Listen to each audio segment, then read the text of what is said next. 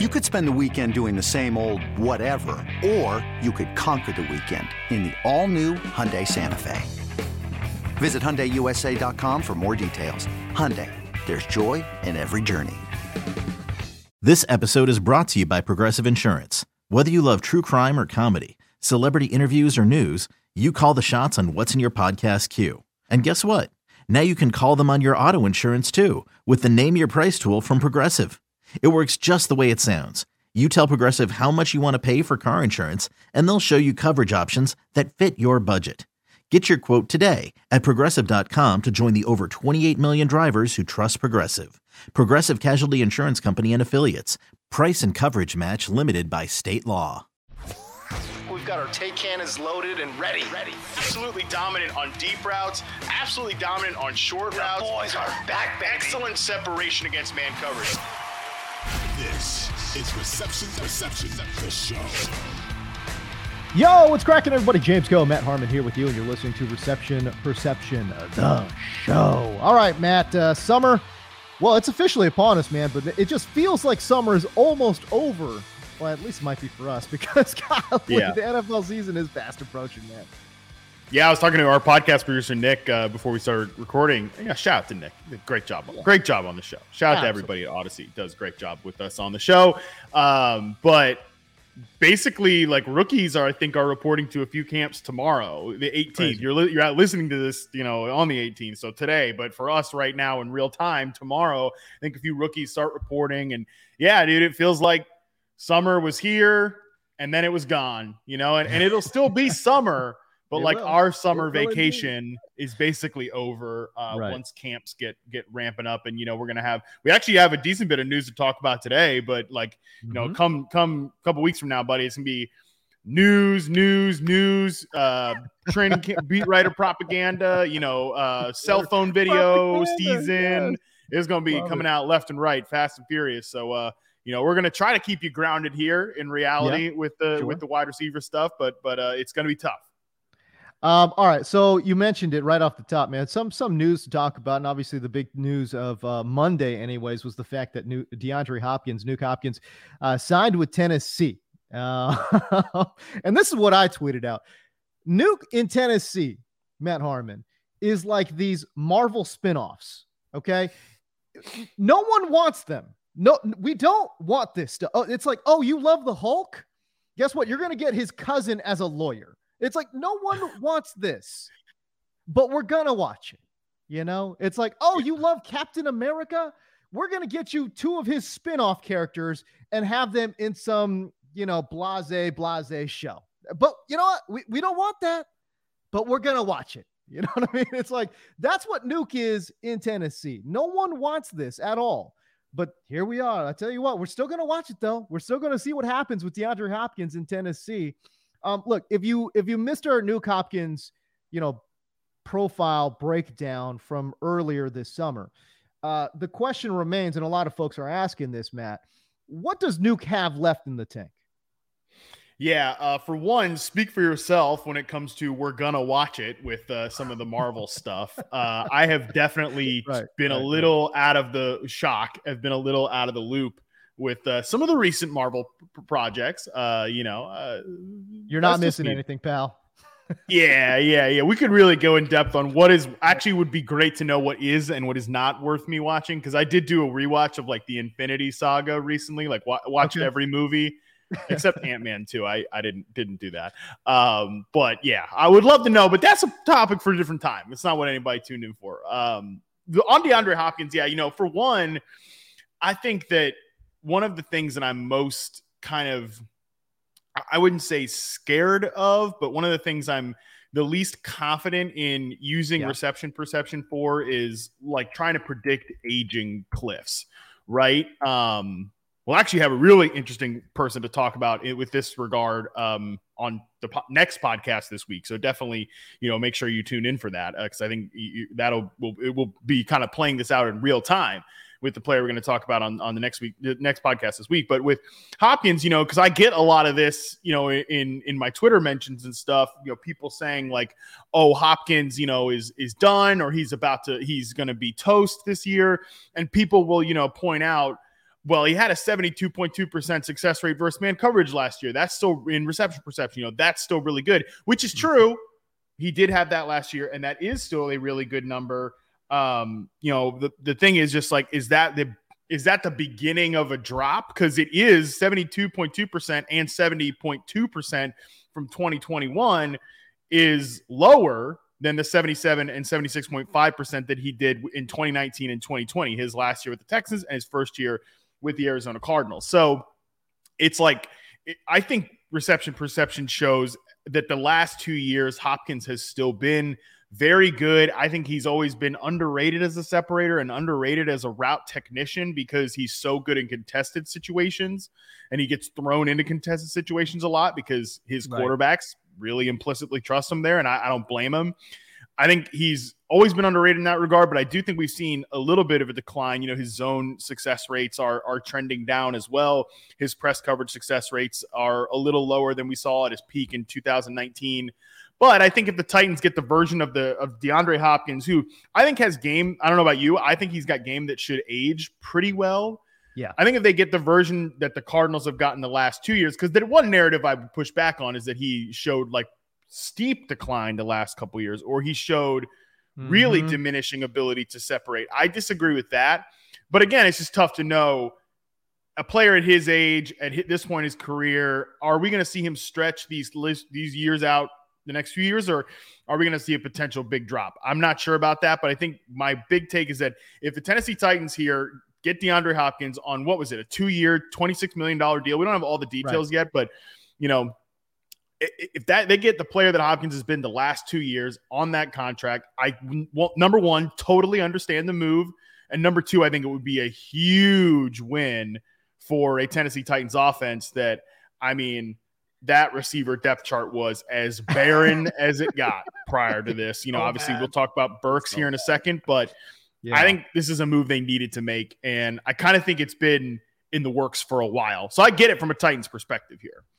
Uh, 96 targets, 64 receptions, 717 yards, and uh, three touchdowns over nine games for DeAndre Hopkins. Injuries uh, and suspensions cutting his season short. All right, so you say it makes sense for Tennessee. I I absolutely disagree. Um, to be 100% honest with you, I, I just to me it doesn't make any sense whatsoever. This is a move that you make, Matt Harmon, if you feel like you're close, right? If I mean look, you're doing it, they're doing this move to be competitive, right?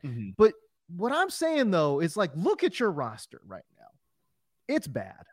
The offense, uh, you're you're built around an aging uh, running back who has had, I mean, about a billion carries over his career, right?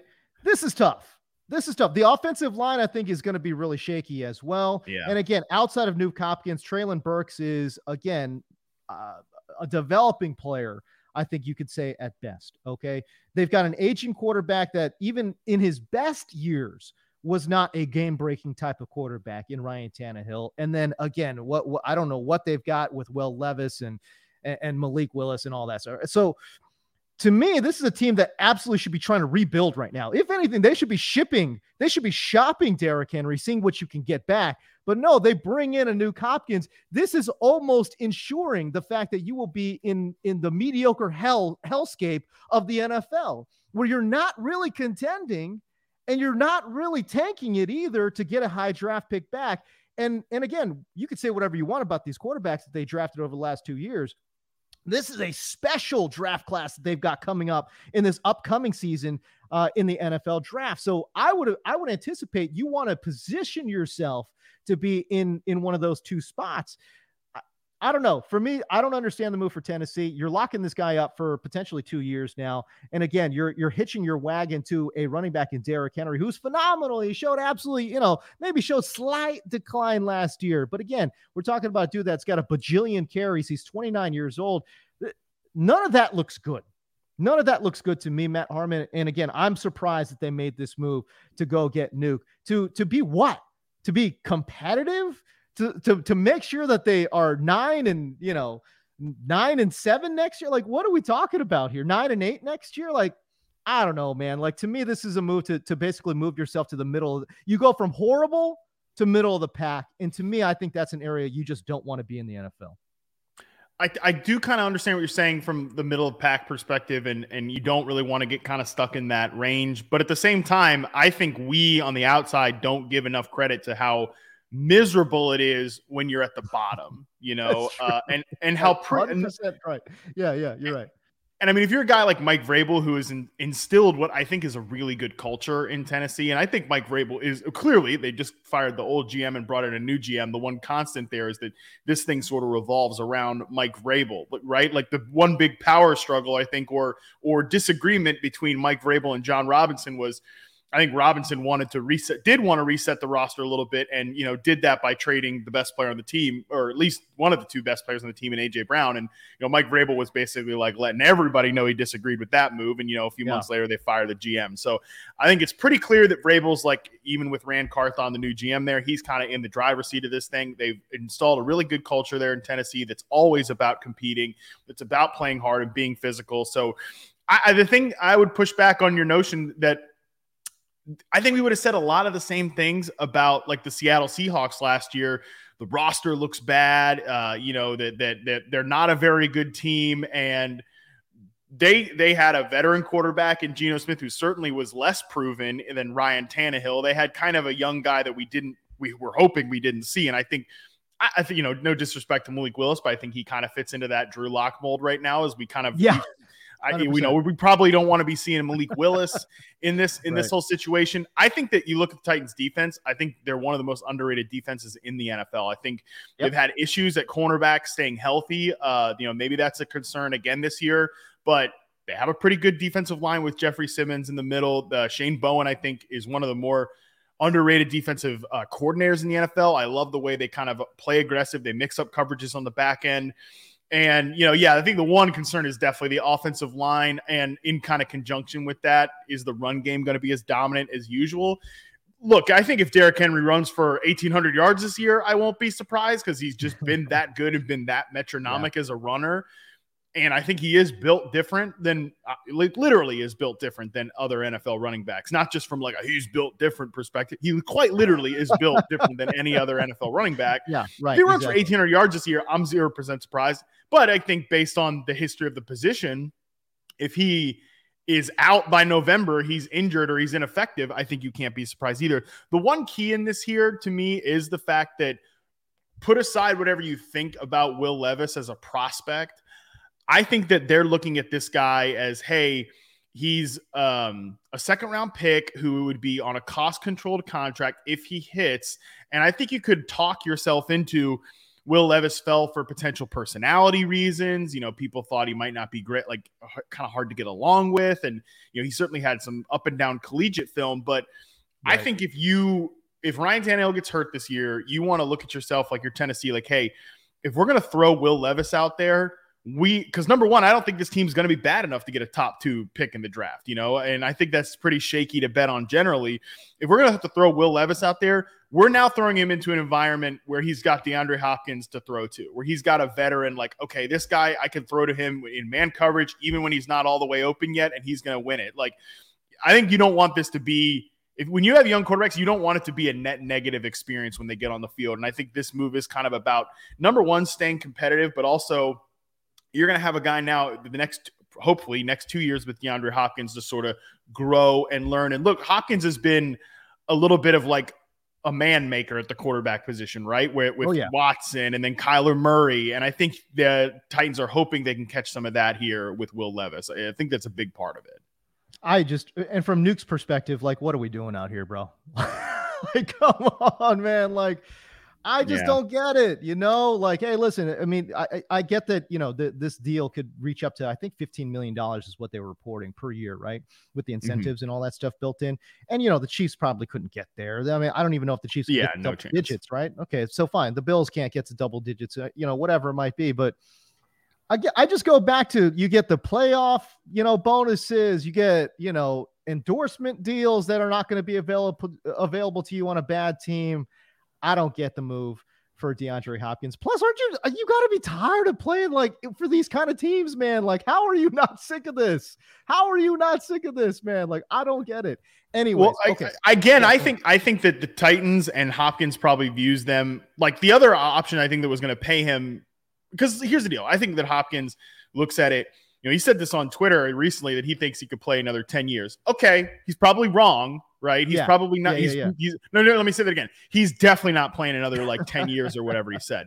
But I, I do kind of again. I think his game could age well because it's so much based on technique and timing, and also you know just being dominant at the catch point. That's like he's probably not going to be peak version DeAndre Hopkins or anything close to it in three years, but I think he could still be a relevant NFL player in three years. Um, again, sort of maybe even like an Anquan Boldin type. Like Boldin played Mhm. forever, and he was not Right. even close to the same player he was at his peak, but he was still a very, very useful player. I think Hopkins looks at himself in that mold, like, hey, if I hit the market again in two years after making my money right now, because you're right, he was not going to make money with the Chiefs. I don't even really think the Bills were, if they were ever involved in this, I think they got Right. uninvolved pretty quickly, especially because my theory is that some of the like recruitment of Hopkins, you know, there might be a reason why Stefon Diggs is is like, what do we need DeAndre Hopkins for? We have me. I'm one of the best players in the NFL. Like, yeah, whatever. There's other things to figure out beyond like let let let me share a target tree with a guy in DeAndre Hopkins who's get, gonna command a bunch of targets. So I don't think they were really ever in it, but I think Hopkins, in his mind, whether this is true or not, is saying I can make my money now because you know what helps losing is you know if this team's even to lose is getting paid, right? Uh, uh, you know, and the other option that was probably giving him serious money was the New England Patriots. I think the Titans are closer to the Patriots. I think they're in a much easier division than the Patriots. They could be playing in playoff games, probably more likely than the Patriots are playing in playoff games, considering they got to go to war with the Bills, the Jets, and the and the Dolphins. And then, okay, I do this this year or two years in Tennessee, my last time to really cash in on my name and the player I've been. And okay, I'll go play for the Chiefs in two years. Basically, is how I think that Hopkins looks at it. That maybe it doesn't play out that way, but I think that's probably Yeah. how he's thinking about it. Or, or even, I wonder, we got to get the contract details. I wonder if he can get out of there after one year and then test the market again. I don't know. I- That that would be interesting to see. Jewelry isn't a gift you give just once. It's a way to remind your loved one of a beautiful moment every time they see it. Blue Nile can help you find the gift that says how you feel and says it beautifully with expert guidance and a wide assortment of jewelry of the highest quality at the best price. Go to BlueNile.com and experience the convenience of shopping Blue Nile, the original online jeweler since 1999. That's BlueNile.com to find the perfect jewelry gift for any occasion. BlueNile.com. Hey, Rob Bradford here. I have set out on a mission with my good friends at FanDuel to prove what I have known for some time baseball isn't boring. Now I have a daily podcast to prove it with some of the most notable people in the baseball world screaming baseball isn't boring from the mountaintops or at least agreeing to come on our show. Players, managers, GMs, and yes, even the commissioner of baseball, Rob Manfred. It has been a constant wave of baseball's most powerful voices. So join the revolution. Subscribe and soak in Baseball Isn't Boring. Listen on your Audacy app or wherever you get your podcast. You'll be glad you did. When you need mealtime inspiration, it's worth shopping Kroger, where you'll find over 30,000 mouthwatering choices that excite your inner foodie. And no matter what tasty choice you make, you'll enjoy our everyday low prices, plus extra ways to save, like digital coupons worth over $600 each week. You can also save up to $1 off per gallon at the pump with fuel points. More savings and more inspiring flavors make shopping Kroger worth it every time. Kroger, fresh for everyone. Fuel restrictions apply. Is Reception Perception, the show. Now, James Koh and Matt Harmon. So that that's Nuke, and, and we know Nuke as this outside X receiver. He's been a force there his entire career. Um, Treylon Burks played outside about 80% of the time for the Tennessee Titans. But Matt, you've brought up a great point that you actually feel like he profiles better as an inside wide receiver. The addition of Nuke Hopkins to Tennessee, how might that impact Treylon Burks? It's a great man. It's a it's a it's a key question, I think, because and and I think the biggest thing is how are they going to line these two players up? Man, that that again to me is is the big key here because if you look at like one interesting wrinkle that I haven't seen enough people talk about is in not not only does Mike Vrabel have history with DeAndre Hopkins uh, because he was coaching in Houston when Hopkins was playing there. Um, he also Hopkins has history with the offensive coordinator in Tennessee, who's Tim Kelly, who used to be offensive coordinator for the Texans in Mhm. 2019. uh, where when DeAndre Hopkins obviously had his last year there. And if you look at DeAndre Hopkins' alignment data in reception perception, uh, he had a 31.2% slot snap rate in 2019. That is the highest of any season that I've sampled. His lowest uh, rate of being outside. Um, he was still on the line of scrimmage a ton. He was still playing a, good bit of X receiver. But again, that slot alignment was his highest. It's even higher than it was last year in Arizona when people pointed out, like Cliff Kingsbury, you know, um, famously unflexible with his alignment, actually started getting Hopkins right. a little bit of slot snap rates. And, and that first game back, especially, I think it was against the Saints, Hopkins just went kind of nuts as a, as a slot receiver in that. And I think that anytime we're looking at a veteran who might have some, you know, he's getting slower, he's losing some juice, moving him in the slot is kind of productive and a proactive way to get around some of those aging concerns. So I want to, I am going to file that away about Hopkins and his history with Tim Kelly here and, and playing a lot of slot receiver there. That yeah. might be a key. But yeah, I, if I knew, if I knew where they were going to line up Burks and I knew where they were going to line up Hopkins right now, and this is easy to say, but I would feel so much better about Burks than than I would you know, thinking he's, I just don't think he can play X receiver in the NFL.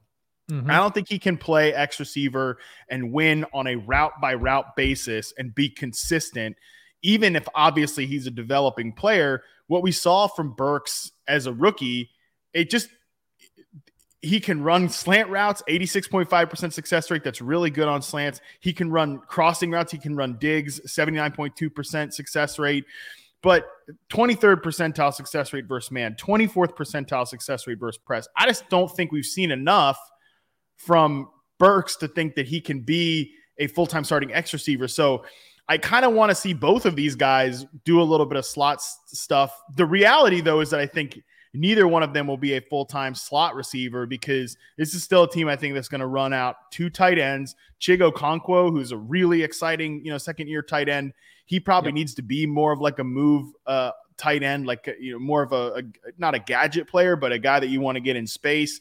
I think that's yeah. going to really limit the amount of and you know they'll probably still play with a more traditional tight end as well because Chig is not a big guy. He's not going to be a big time blocker. So I don't know, man. I'm I I really would love to know who's going to be the flanker, who's going to be the slot, taking more slot snaps because it would make me feel a lot better about Treylon Burks. But I, I just think you can't spin this as anything but like a yeah, that if you think Burks was ready to be a wide receiver one based on what you saw from him as a rookie, I think you were just you were wrong. And I think the Titans kind of confirmed that, that that yeah, he's not ready to be that guy, and they needed a real wide receiver one. And whatever Hopkins has left, if he's the player that he was the last two years, he's much more suited for that role than uh, than Treylon Burks is at this point. Well, I think what I, I like about the move too is the fact that let, let's get Treylon Burks moving around the formation, yeah. I think a little bit would probably be the right call. Last year, he played again, eight, about 80% of his snaps were out wide. That's probably just not enough uh, in terms of playing inside, right? Like they need to kick him inside just a bit more. Uh, this move certainly will help facilitate that.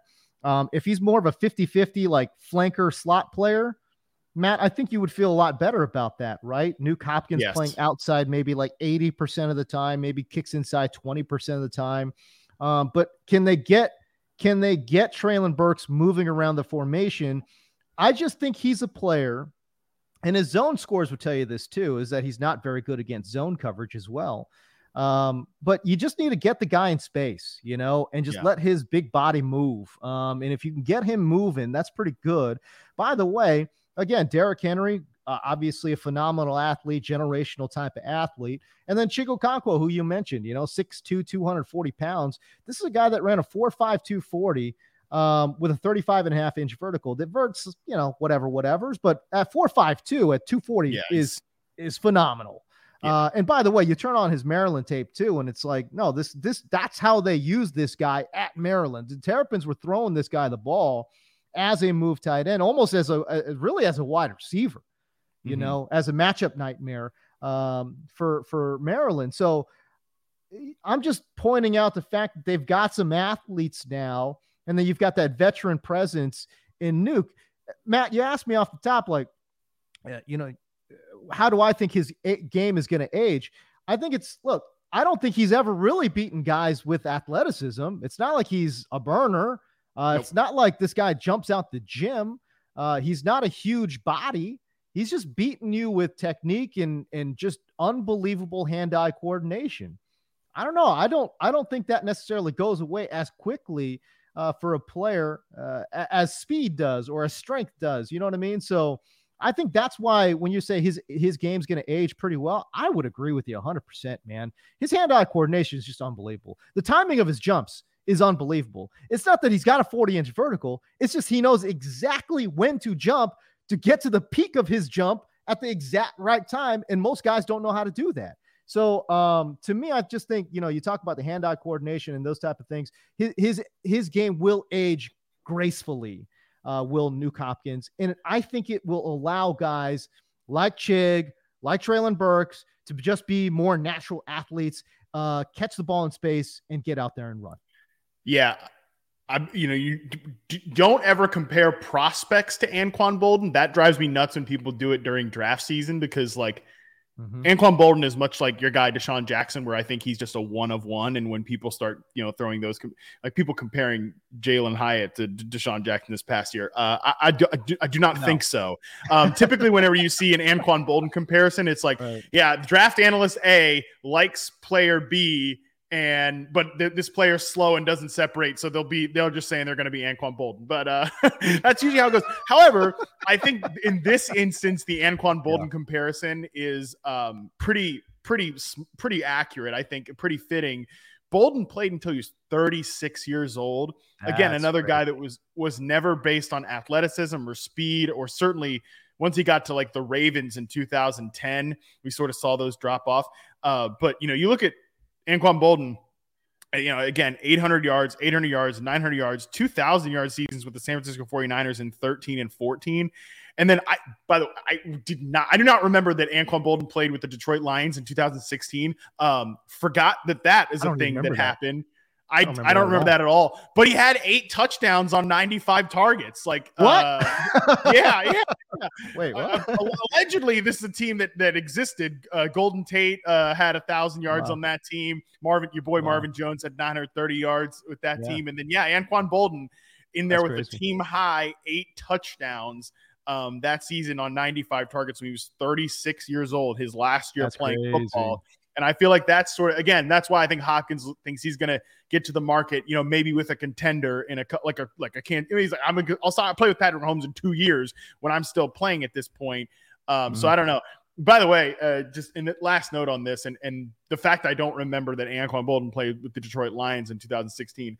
The one thing that is kind of funny about this uh, Hopkins with the Tennessee signing is like I mean, the laundry list of bad bets at the tail end of their career that the Tennessee Titans had made at the wide receiver position is if I'm a Titans fan, that's what's got me like, oh God, we're doing we're doing this again because you know, obviously Robert Woods last year didn't work yep. out. Um, nope. Julio Jones the year before Oof. famously Oof. did not work out. You know, Oof. Randy Moss played with this team uh, after the New England Patriots, and it didn't work out. Um, you know, what was uh, oh um, who's another one that I'm forgetting? Oh, Andre Johnson played with. It's like you know the the the, the Titans could field like a, a bunch of Hall of Famers in Titans jerseys that it's like what you know a couple of years from now it's going to be like Julio Jones played that year in Tennessee. You know we're going to be doing that on the podcast. Hopefully if we're still doing this. So uh, um, yeah, I, hopefully this one goes a little bit better for Titans fans, but I do understand why there's some skeletons in the closet.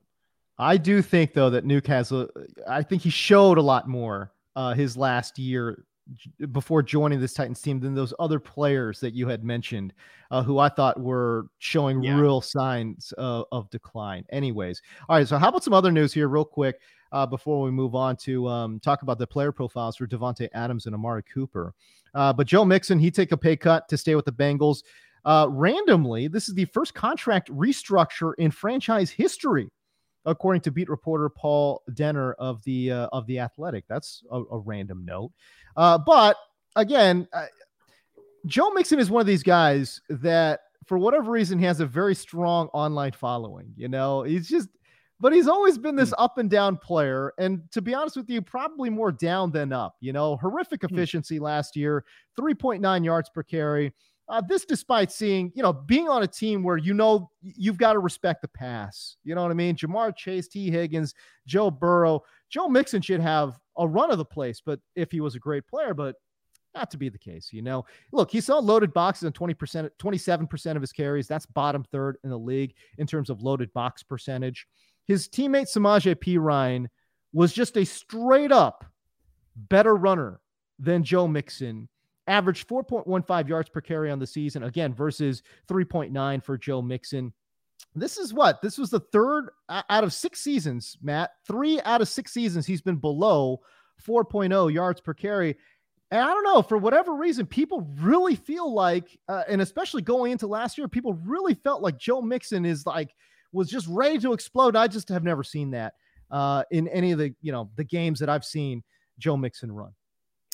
He's one of these guys that younger me definitely would have fallen into this uh, this thought process where I talk about this with like George Pickens, right? Where he's a guy that people say, oh, he he would have been, you know, one of the best. He was one of the best Georgia receivers, like the best Georgia receiver since AJ Green. He was like the next AJ Green, but he got hurt and he had off field stuff, and it's like, yeah, but that never happened. Like he never actually developed into that player on the field. And I think Joe Mixon was like this a guy at Oklahoma he had legal issues, he had off-field stuff, and then you sort of start to double count the talent, if that makes sense. Where, mm-hmm. yeah, but if he just figured all that stuff out, he'd be a great player, right? And I think that we kind of fall, we royal, we fall into that trap with with some like of these guys that have a bit, well, I'll just call it wayward paths, right, to to the NFL. Yeah. Um, now, I think that you know Mixon obviously different different than some of these other players, but you know he that's one thing to to note too with Mixon. By the way, is like he might, you know, there's a chance he gets suspended because he has an outstanding oh, yeah. uh, 2023 uh, alleged, uh, yes. alleged aggravated menacing incident where, um, I think he like you know had a, brandished a, a, gun at a woman in downtown Cincinnati again allegedly all allegedly. this stuff you said allegedly allegedly allegedly uh, so that's outstanding like I mentioned he has a, a past where he was suspended at Oklahoma for with like a parking citation incident where he allegedly um, you know, recording the report used his vehicle to intimidate an officer. We know there's a video of him um, like punching, punching a woman in the face. Yeah. So there there's a chance that he's not out of the suspension waters, right? That's a, a big thing to note in all this. And that's why I kind of like I come back to the it's the first contract restructure in franchise history. Uh, I don't know that this really counts as a restructure because the Bengals have pretty much put out all off season like, yeah. hey, how this is going to go is Mixon's either going to get cut or he's going to take a pay cut. There's really no, yep. but I think Mixon and his agent are out there now. Like, yeah, Mixon wants to finish his career with the Bengals and oh Super my god, Bowl and you know teammates have restructures. The teammates have extensions coming up. Ja'Marr Chase, Diaz, and I, no, I think they were just like, Stop. we're going to cut. Stop. Yeah, we're going to cut Joe Mixon if if he does if if uh if he doesn't take the pay cut. So I think this is more of a straight pay cut, and um, I I'm not really sure like I, I do I do understand the fantasy analysts out there who are saying like he's now kind of a value in drafts because he's been if you've been playing best ball like some of the uncertainty has been baked into his ADP whatever. But um I think you can get to a point where nope. you know you I, I, don't know. I, I I I think you could take him in like the fourth round or something like that when he falls there. Um but there's a, still a lot of risk here uh for a back like you said has been a little volatile. I don't necessarily think they have a guy just waiting in the wings to definitely take his job, but they at least have like guys they're excited about, like Trayveon Williams. They've talked up. They took Chase yeah. Brown in the draft this year, so I like Chase Brown a lot. Yeah, yeah, these are names to know uh, if you're playing fantasy and like waiver wires and stuff like that. So I'm I'm really not sure. I I don't think I feel like fantasy Twitter the last couple of days took it as like open and shut case. We're now done with the Joe Mixon stuff. I'm not quite sure that we're totally done with it, but I do understand if he gets to a point in drafts, like you take you're taking a guy attached to the Bengals offense, you know, and that's yeah, that does tend to work out when you t- take a guy attached. to Yeah, you you definitely when when facing run or you know thinking about running backs in fantasy, you definitely want to take lead backs on great offenses. That generally will lead you down a pretty good path. The only problem is who's the lead back for reals in Cincinnati. Mm-hmm. Uh, again, you mentioned the the possible suspension. Again, he's facing a misdemeanor gun charge for allegedly waving a gun, making threatening statements to a woman in a road rage incident. Um, you know, if found guilty, he faces up to six months in jail. I, you and I both know uh, that's probably not where it's going to end up. Uh, maybe he pleads out. Who knows? I don't know. But um, that's got to, once that resolves, then the league can come in and say, okay, well, according to the stuff that we've seen here, you're going to face X, Y, and Z number of games in terms of suspension. Uh, you brought up Chase Brown out of Illinois. I really like this kid a lot. Um, not the biggest guy in the whole world, five nine and a half, 210 pounds. Um, certainly, uh, you know, again, you'd like him to be, you know, in the 215 range to 220 range. That's fine. So he's a little bit on the smallish side, but not too much. Um, what I like about him is that, again, um, showed, I thought, really, really good stuff on tape at Illinois. He ran a 4.4340 and he's got a 40 inch vertical. I've always thought that the, the vertical uh, really belies short area quickness and burst. And that's what you see with Chase Brown when you pop on some Illinois stuff, man. Some real short area burst uh, for Brown uh, coming out of Illinois. So that's a guy that I, have got penciled in uh, for fantasy purposes, uh, and certainly will be one of the, uh, I think, most coveted handcuffs in fantasy coming up. Uh, in 2023 draft. So that's the one guy that I really like. I think Trayveon Williams is more of like a third down, you know, pass catching yeah. specialist. Uh, but this is a dude can be an early down thumper and a pass catcher as well. Uh, great one cut running style does Chase Brown have. So I, am really excited about him. Yep, I name to know. Absolutely, name to know. All right, uh, other news and notes here. Just uh, one other one. Jack signed Evan Engram to a three-year extension. Uh, average uh, yearly salary about 14 million, with 24 million guaranteed. I just was, I just was surprised, honestly. You know, he's the sixth highest paid in per year money and fifth in guaranteed money among tight ends.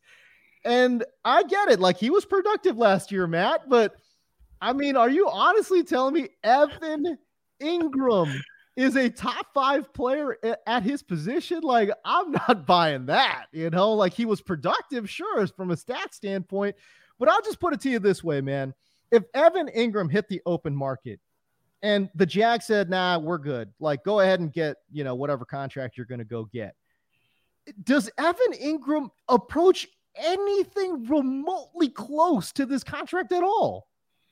Yeah, I, I don't know about that. I would say though, at top five player at his position. I mean, who else is a top five tight end in the NFL right now? I mean, you know, obviously it goes Travis Kelce, and then I think there's a gap, a gap to you know the Mark Andrews, the T.J. Hockenson, the um, George Kittle tier, obviously. Yep. Um, yeah, I, I, and then obviously I think it's kind of a bit of a wasteland after that, right? Um, you know, Darren but, Waller's but, still getting a lot of Aaron, but that's what I mean. Evan Engram's in that wasteland, in my opinion, right? You got Kelce, Hockenson, Kittle, Mark Andrews, and uh, who am I forgetting? Oh, let's say Darren Waller. Let's say you want to throw Darren yeah. Waller into the mix, even though he had a, a really down year last year, right? Mm-hmm. But let's say that's like somewhere in your top five. Oh, you're right. The the rest of it's a wasteland, but it's like would I rather have David Njoku or would I rather have Evan Engram? I don't know. Uh, sure, give me Njoku, I guess. Dallas Goedert, uh, you got to throw into the mix. Yeah, too, I think you know? Goedert's so, better than yeah. I think yeah, yeah, yeah, yeah. So I mean, for for the Jags to kind of pony up this kind of cash for a player like this, who, again, I just think is part of that tight end wasteland. Like I, I don't get it, but you know that, that they wanted continuity, so they overpaid. Yeah, I think they wanted continuity, and I think that this is an offense that is predicated on a, having a you know a move tight end like this, right? You know, we've seen Doug right. Pederson's history at the position. You know, you mentioned Dallas Goedert in Philadelphia. Obviously, they paired him with Zach Ertz.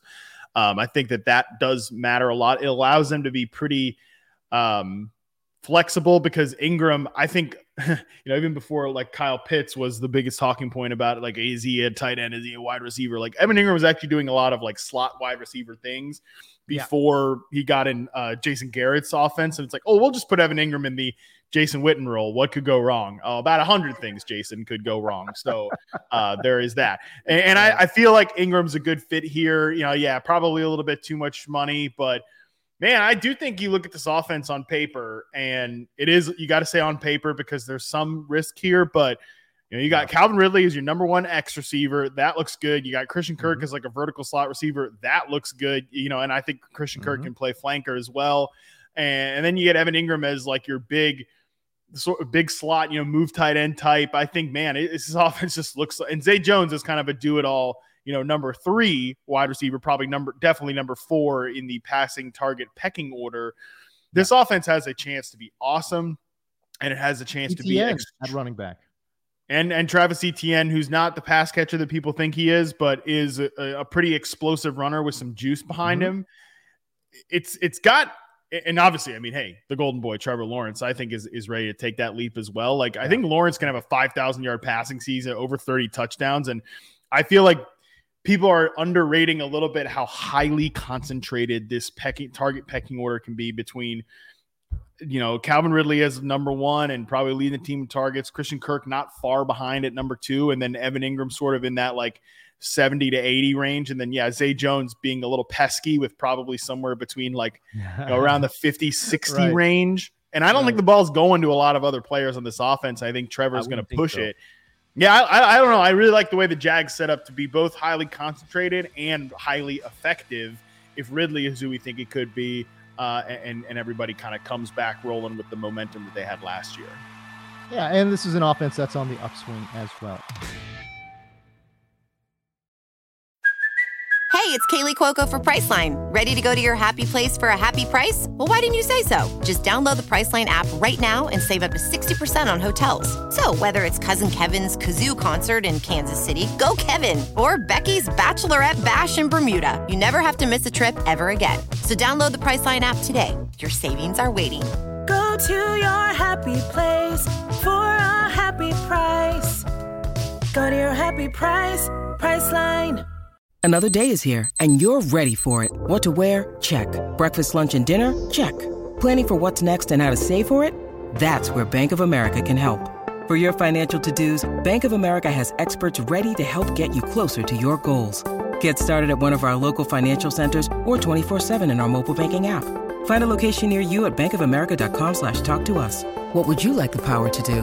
Mobile banking requires downloading the app and is only available for select devices. Message and data rates may apply. Bank of America and a member FDIC. Is Reception the show. Now, James Koh and Matt Harmon. All right, we're running a little bit long here, but I, I want to talk about Davante Adams and Amari Cooper. We'll start with Davante Adams. Uh, reports of his demise highly exaggerated, obviously, uh, from Davante Adams. He still played phenomenal football last year, and my God, Matt, I mean. I I was expecting some drop off. I mean, at least a little bit of a drop off. But honestly, I, you look at the player profile, man, and the guy was just an absolute stud once again. absolute stud once again. And you know, he had a interview with the Ringer, I think a few months ago. We probably, I think we talked about it on on this podcast uh, specifically around sort of the part where he said he is no, you can't call him a product of Aaron Rodgers any longer. Um, you know, even a little bit, you can't say that about him. It basically was what he was saying in his in this interview. And I mean, yeah, his number one is reception perception pro that's the goal of reception perception is isolating wide receiver play from quarterback play and from surrounding i mean literally nothing sticks in my in my craw more than you know when people make top 10 lists of wide receivers and then they somehow bring in like the quarterback it's isolate the receiver from surrounding variables come on like what are we doing here um but anyways like with adams that's the whole goal with reception perception i think you saw in his 2018 to 2021 run with the green bay packers he was I mean, absolutely dominant. You know, 99th percentile success rate versus man coverage of multiple seasons. You know, some of the best press seasons ever recorded. And I mean, look, you can now just lop this next this first season with the Raiders onto that and say that his 2018 to 2022 run is really unlike anything we've ever seen in in in reception perception history and just like wide receiver. I mean, wide receiver play, excellent, excellent. You know, his success rate versus man coverages those four those final four years in Green Bay 79.5%, 78%, 79.5%, and 79.6%. Number one, outstandingly consistent. And yeah, outstanding. Some of the highest scores in series history. And then this year with the Raiders, 78.1% success rate versus man. So yeah, right in the same range and right in the same excellent range. He has the second best success rate versus press uh, in his career at 96 percentile, 83.1% success rate overall. Still very good against zone. I think he's one of the two or three best route runners in the NFL. Really, the only guys you can kind of compare him to are Justin Jefferson and Stefon Diggs, who we talked about a few episodes ago. Yeah, I mean, this guy is there's no drop off in his play at all. And again, I think when you look at his 2018 to 2019 run, or excuse me, 2018 to 2022 run, it's just something we've not seen like sustained excellence like that, you know, five years uh, worth of sustained excellent excellence at the position, you know, elite, elite, top tier play. It's, uh, it's something I've definitely not seen since doing this in 2004. Maybe like Antonio Brown, I think is probably the best, you know, kind of comparable there. And, and you know, man, it's just a great player in Davante Adams, and he definitely proved that he is not a product of Aaron Rodgers. His his elite production is a product of his elite play. Right. Uh, hey, in 2021, he posted an 87.6% success rate versus zone. Um, I believe that was a career high for him uh, in regards to yes. your charting here.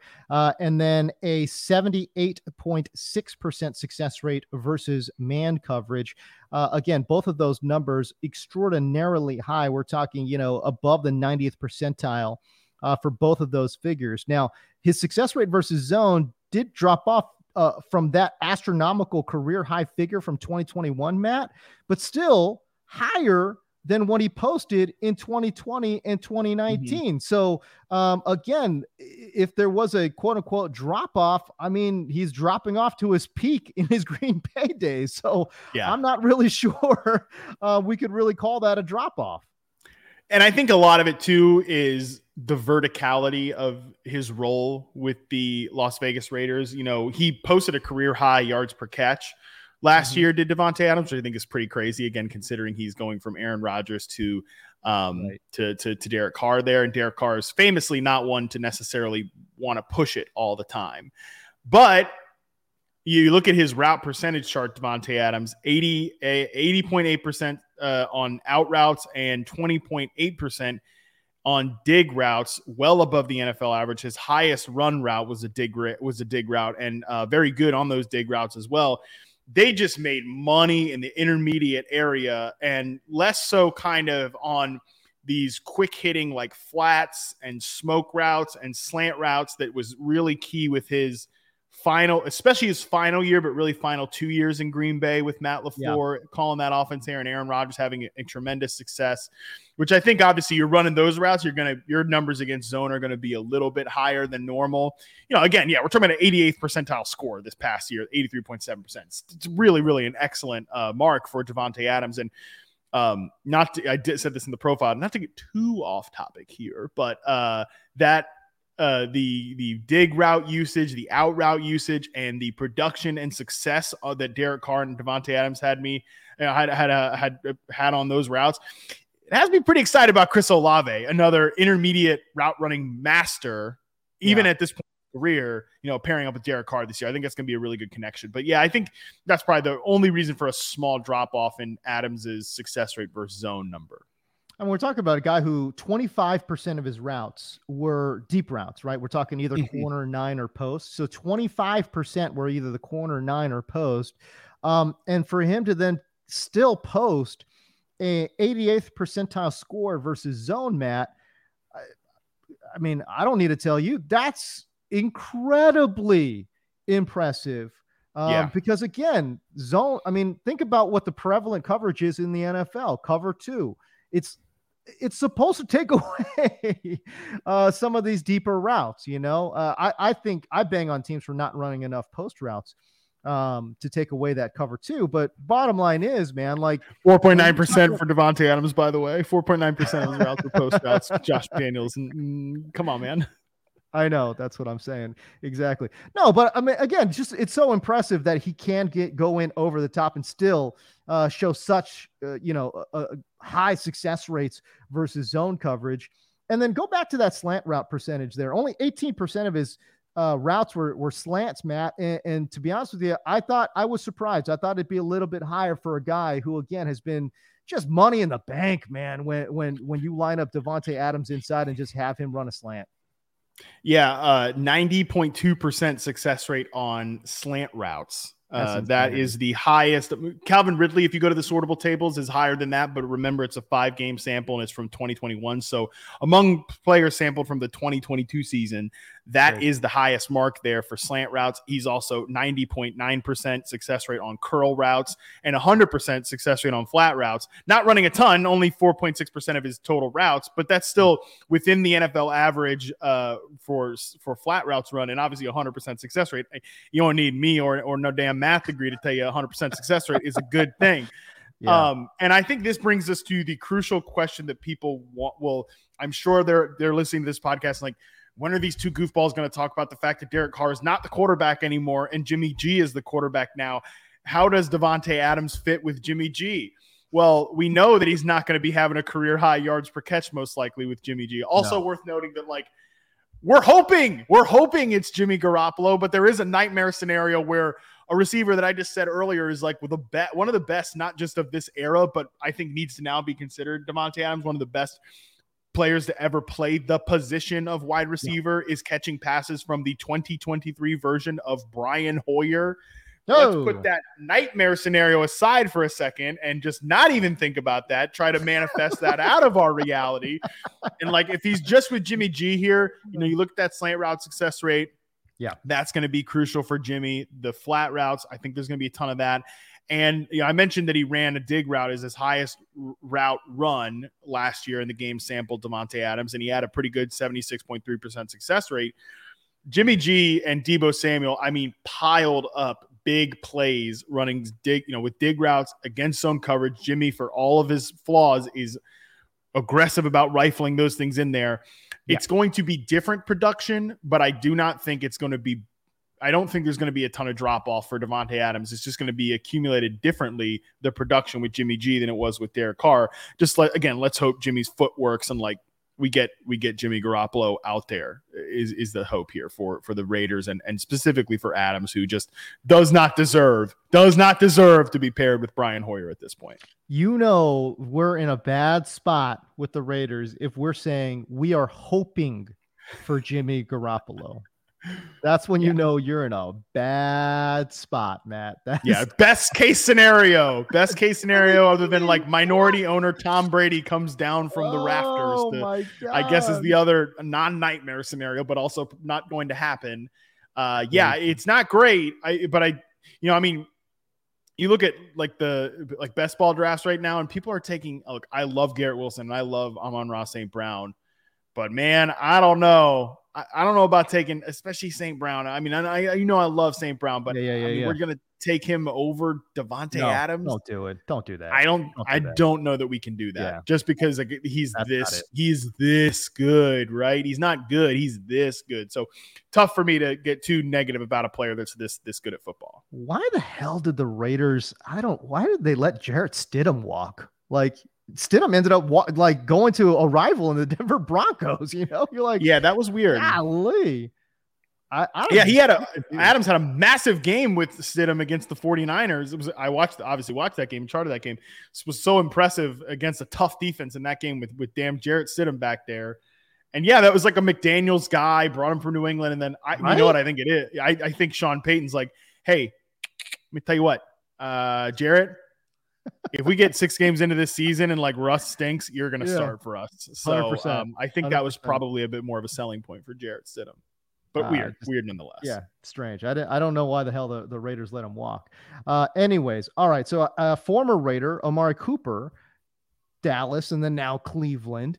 Uh, you have been very famous actually for saying that Amari Cooper is not, and I want to highlight, not one of the best route runners in the NFL um TV commentators and and online, you know, wide receiver guys, they they've said no, no, no. Amari Cooper is one of the best. But you very very publicly have fought against that. Um first of all, explain that stance and then tell us what you saw in 2022. Well, I think the biggest thing with Amari Cooper is that he is a very, very, very inconsistent player. Yeah. Um, and you know, you fan, people that play fantasy know he's like a volatile performer on a week to week basis, and and Yep. especially like his home road splits are crazy dramatic, right? Yeah. Um, right. I think that that's probably a coincidence in just that he is has very very up and down games, and a lot of them maybe there's a reason for it, maybe there's no reason for it, but a lot of those games tend to come on the road. Uh, and, and sometimes you can point at a receiver like being volatile production wise, make ah maybe it's on the quarterback, the offense, the system, whatever. I think with this one in particular, volatile producer, volatile player. That's why I've, I've pushed back on the Cooper thing as, a great route runner because he absolutely shows those flashes. You see the flashes, right?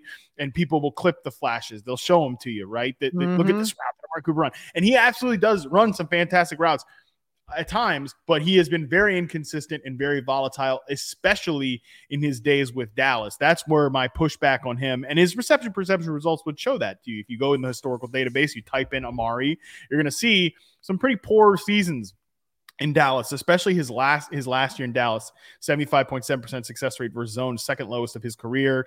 Um, you know, one of the lower success rate reverse man numbers. And again, I think he flashes great route running, but for whatever reason, you know, people like to speculate about the effort, you know, whatever, that he's yeah. just not that player. So, you know, I'll leave the speculation to to other folks as to what it is, but just the reality of him on film when you watch him, when you chart him for reception perception, not a consistent player.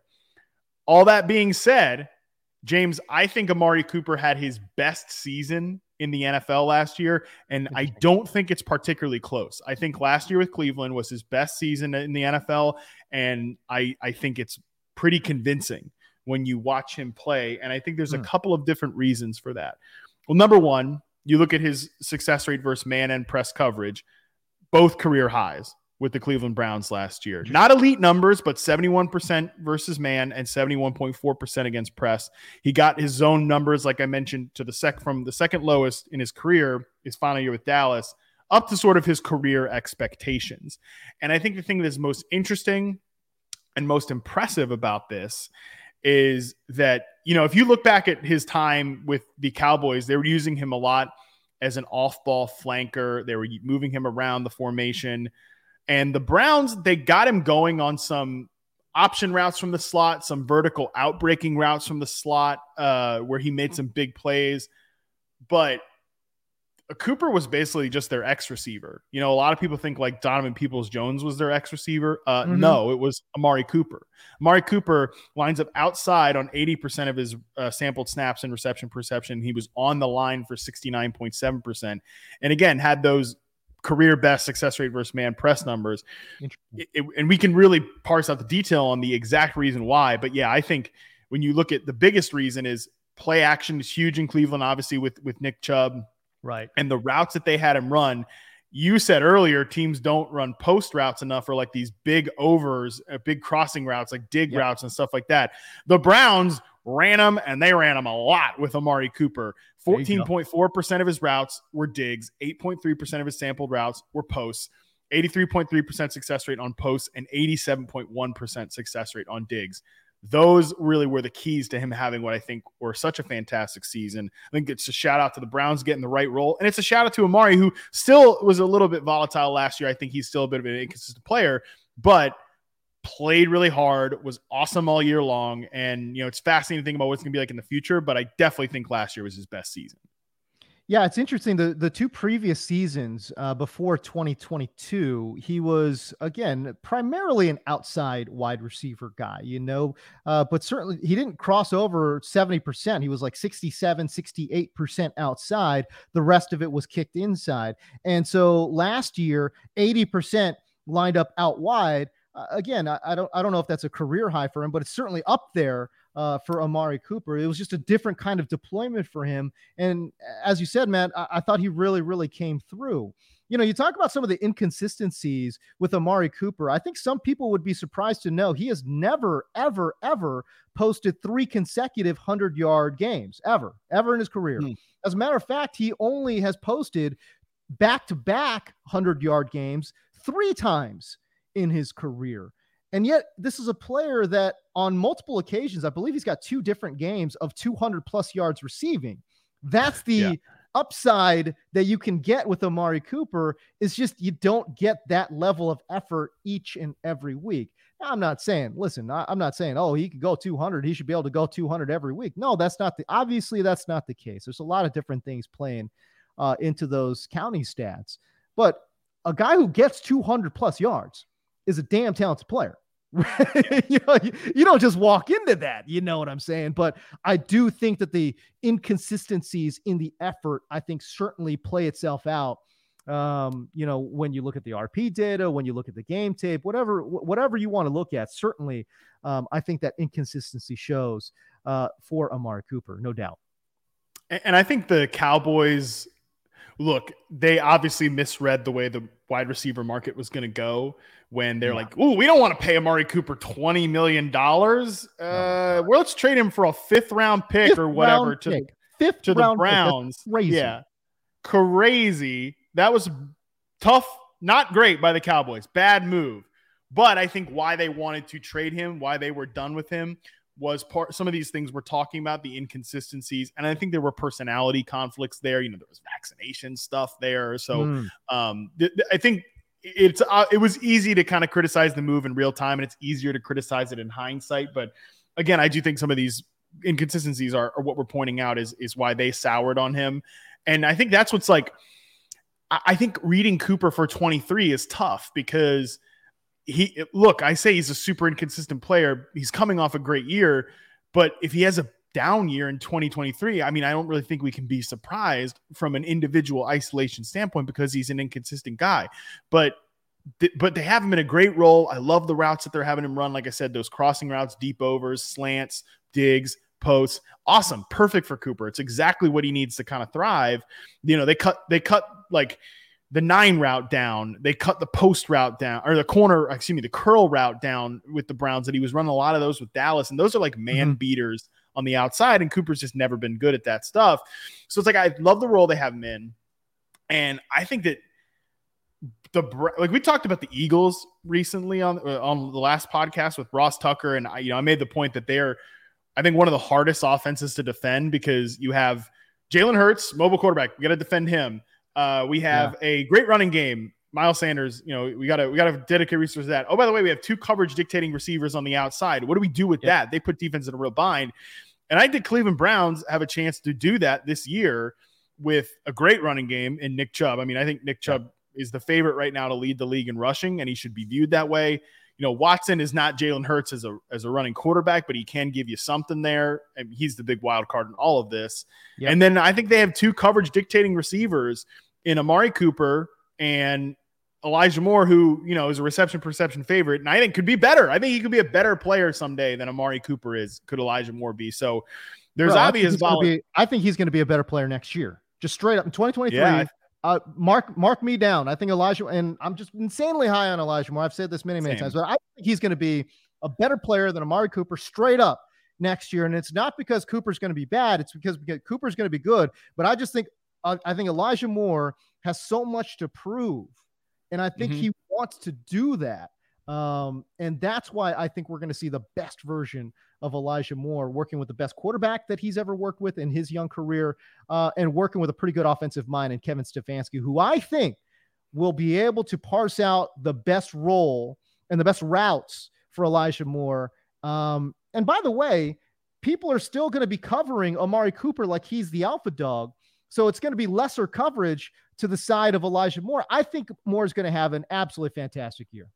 I, and I'm with you. And I think that that's sort of the the kind of sticking point here is that not only are you know Amari Cooper had a decent double covered rate last year, Eh, but not super high because you can't if you if, it's really hard as a defense to number one double coverage just doesn't happen as much as we think but right. it's really hard to dedicate extra coverage resources to a receiver when you also need to bring a guy into the box to deal with the run yeah. game and Nick Chubb and so right. Right. that's what I'm saying like defenses are going to have a real push pull between do we send those extra resources outside to Cooper? Oh, by the way, we have a guy on the other side and Elijah Moore who is great on those intermediate routes that we talked about with Cooper, but can also win over the top uh, more, even more than Cooper does. And well, okay, by the way, we can't dedicate coverage resources to both of them because Nick Chubb's going to run our ass over, man. And yeah, like, yeah. It, it's if Deshaun Watson is good this year, and obviously, you know, Watson's a tough guy to, to figure at this point, no question about that. I mean, this offense is really set up to put defenses in a bind and be very, very effective this year. If if Watson's good, if Cooper has uh, the year th- that he did last year, Um, you know, and, and, it's just there's a lot. And if Elijah Moore is like all the way dialed in and the player that you and I clearly think he is, that reception perception thinks he is. So there's a lot of ifs here with Cleveland, but they have a lot of upside to be the type of offense that we saw Philly be last year. Maybe not from an overall effectiveness standpoint, but from a we can put defenses in a bind on a snap by snap basis standpoint. Yeah, I mean, listen, I don't think you you'll be the first person to say you're not doing the player A, player B comp to Amari Cooper, Elijah Moore versus you know AJ Brown, DeVonta Smith. We're not no, no, no, no, no. Although AJ Brown once famously said that Elijah Moore was going to be better than him, uh, I disagree okay. with you, AJ. Shout out to you being a good friend, though. Uh. But I don't, I don't think friend and former teammate for sure. Yeah, no, uh, no. Listen, uh, yeah, it's. I mean, when we're talking about coverage dictators, I, I mean, the Amari Cooper and Elijah Moore can certainly be that, but they're just not the. You know, I mean, they're, they're yeah. just not that that level no. of uh, what they got in Philadelphia for sure. All right, so there you go. That's the show. Uh, hey, listen, um, we're going to be back right back at it again. If you're, you know, new to the podcast, we appreciate you listening. If you would subscribe to the show, that would be great. Go check out the website, receptionperception.com. Matt's got a ton of content dropping, I mean, all the time now. I mean, we're really getting into it. Uh, and by the way, quarterback data will be dropping relatively soon as well. I'm, I'm talking like we're aiming for this week, guys. We're aiming for quarterback data to drop this week, but it's going to be next week at the absolute latest. Uh, you're going to see quarterback profiles on the elite of the elite guys Patrick Mahomes, Josh Allen, Lamar Jackson, uh, Joe Burrow, Justin Herbert uh, will be dropping very, very soon. Uh, and hopefully we'll get, you know, uh, you know, 20 to 30 quarterbacks up uh, by the time the season starts. So we'll see. But, anyways, we're really close to that. Go check out the website, receptionperception.com. And again, two episodes each and every week on Reception Perception, the show uh, for the podcast there. So there you go. Anyways, that's the show. For Matt Harmon, I'm James Koh. We'll see you.